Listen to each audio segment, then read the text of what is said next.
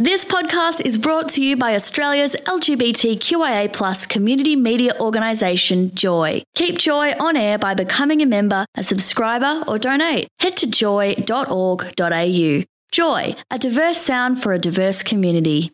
Welcome to a Joycast from Joy 94.9. Visit joy.org.au to find out more about our Joycasts. With a collage of arts and culture around Melbourne and beyond. Colin Armstrong, Aesthetica on Joy 94.9. We're going to kick off today's Aesthetica um, with um, a, a fabulous interview. I believe it's his very first. Um, Melbourne International Comedy Festival. Um, it's um, really great to welcome to the studio at uh, Joy 94.9 um, Milton Jones from the United Kingdom. Good afternoon. How are you? How are you? Yeah, very good, very good. Adjusting slowly. I'm almost on normal time. Almost on normal time. Keep falling asleep for no reason. So no offence. Suddenly. So if you're not off in the studio, it's we'll blame jet lag. a- absolutely. No, I've nearly been here a week. Yes, no, a week tomorrow. A so week I, tomorrow. I've no excuse really. So, um, Milton, if I can just um, let everybody know, you're a winner of the Sony Silver Award um, for Best Radio Comedy, a winner of the Chortle Best Headliner Award, and a winner of Time Out um, Beat Magazine, uh, sorry, Comedy Performer Award for Australian, uh, the for the Australian premiere. Um, and you're very famous, famous, and have been called the Radio Punchline King. Is that correct? Well, lots of people have called me all sorts of things, to be honest. That, is, that is one of them. Yes, yes. I, I mean, awards are nice to have. Uh, I suppose it's like if you're an academic, you've got letters after your name. But kind of comedians' awards are kind of things that go on posters that make people think, oh, well, he must be sort of qualified if someone else thinks he's good. So they're useful to have. But I kind of like the quote that says, uh, awards are given so that the media know who they like. And there's a, a little bit of element of that, of kind of, there are a lot of awards in comedy. And, uh, but I'm grateful to have won some. So, um, so tell me, you're a you're very famous for your bright shirts. It's funny you should say that, you know, because I was just down at uh, Flinders Road and there's uh, a retro shop down there and I just bought two. Now, I know this isn't. Are we going to see them through the well, festival? Yeah, yeah. Oh, can I just tell you, they they look fantastic. They are bright, that's for They sure. are they very are bright. bright. They are bright, and they look great, Milton. It's not often you see purple, blue, orange, yellow, and And that's fluoro orange. That's like and that- grey. that- yeah, that- that's, fluoro. That's very bright. Now, um, I've seen, uh, had the opportunity to see a couple of the YouTube clips, and you are really an amazing person at these one-liners. Well, thank you very much. I think uh, originally I was so terrified that, um, to be on stage, I needed to get to the joke as quickly as possible. So if you do that, you end up with lots of one-liners. So that's why I started it, uh, which is useful when I do short slots on television because I get to the joke straight away. An hour and a half show is a lot of writing because a lot of 10 seconds is all stuck together. Yeah, it would be too. So Mm. it would be very, um, you know, if the if the show now the show is um, commencing this week. Uh, Thursday, Sorry, at 8.15. Thursday the twenty seventh of March. Yes. Um, and I'll tell everybody where you're performing in just a, in a few moments. Now you're also a star of Mock the Week that's been seen here in Australia on ABC Two. Yes, I mean it's. Uh, if you haven't seen it, it's uh, it's supposedly a news program, but uh, I think the joke is that students find out what's in the news by watching the program, and basically it's uh, it's seven comedians trying to get a word in to top each other uh, about topical stories, and it's quite hard work because it records for three hours for a half-hour show, and you ju- it's quite easy to zone out for ten minutes and think, oh, I've done enough, and then realise what if this is the ten minutes they use. So you know, it's like an exam where you're constantly being asked questions, but you've got to be funny about it, and that's the hard thing. And so much of it just ends up on the cutting room floor, unfortunately. Mm, I did see a couple of YouTube clips from it Mm. um, in preparation for uh, talking to you today, and um, yeah, I really, I really enjoyed those. Now, tell me, first time in Melbourne. Um, first, is it? Well, it may, it's a your first comedy festival here. Have you been here before? I've only been to Sydney before. I've never been to Melbourne in my life, let alone the comedy festival, and I'm enjoying it so far. Sydney, I was in nine years ago Right. uh, for a smaller festival.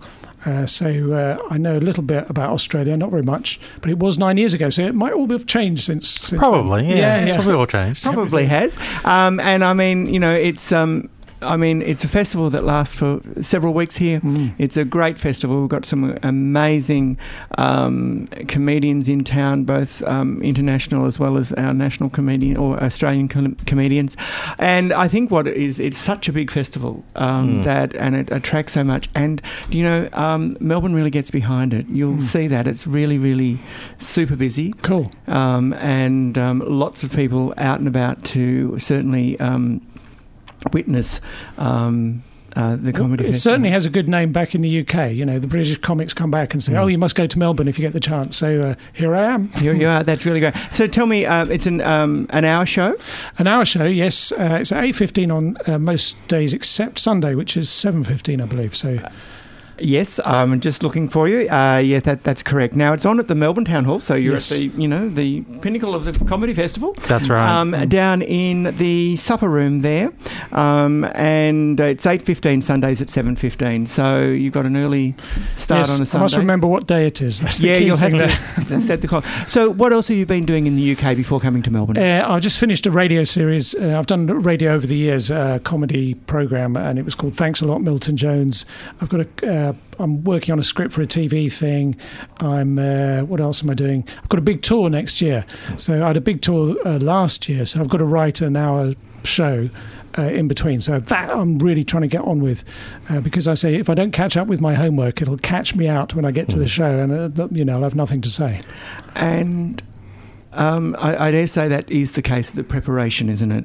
Um, before a doing a tour or even doing any show, you've really got to have it all uh, down pat. Because um, I um, I read with interest in our um, our Sunday Age here, which is our um, uh, Melbourne newspaper, that often um, comedians have to battle with the hecklers as well.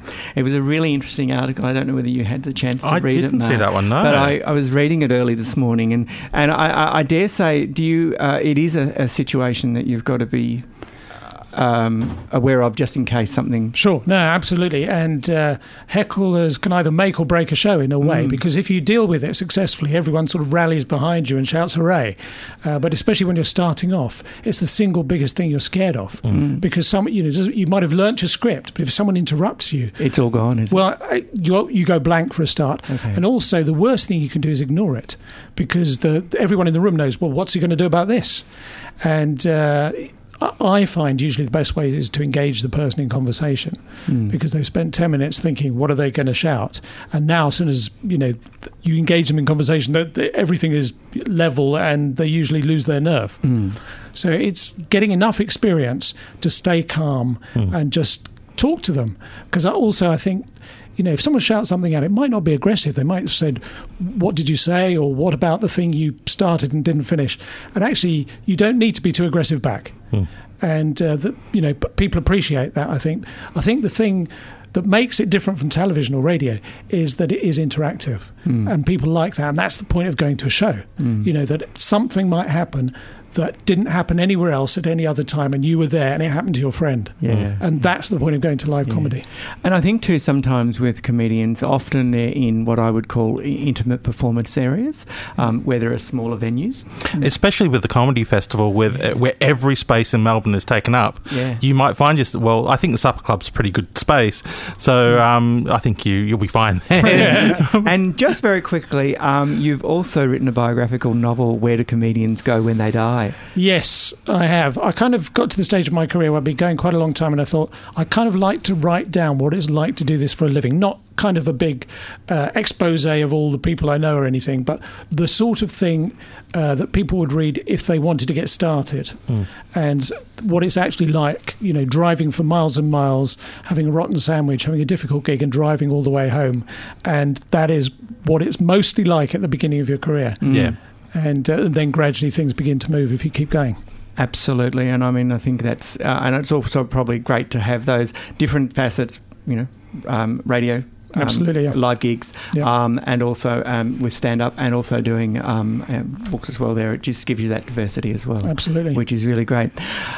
I think do yourself a favour, pop along to see Milton Jones. He's on at the Supper Club at the Melbourne Town Hall um, as part of the 2014 um, Melbourne International Comedy Festival from March 27 through to 20 April, um, and it, will be really great. It's 8:15. Tickets are available at uh, all the W's at comedyfestival.com.au. Um, and um, uh, Milton, I'd really like to a welcome you to Melbourne. Thank you. B hope you have a really successful and fantastic festival. Um, and I will probably be popping along to see one of the shows. Excellent. And um, I really thank you, time, for popping into the studio today and talking to us here on Aesthetica. My pleasure. Thank you. This Joycast is a free service brought to you by Joy 94.9. Support Joy 94.9 by becoming a member at joy.org.au. Thanks for listening to another Joy podcast brought to you by Australia's LGBTQIA plus community media organisation, Joy. Help us keep Joy on air. Head to joy.org.au. Joy, a diverse sound for a diverse community.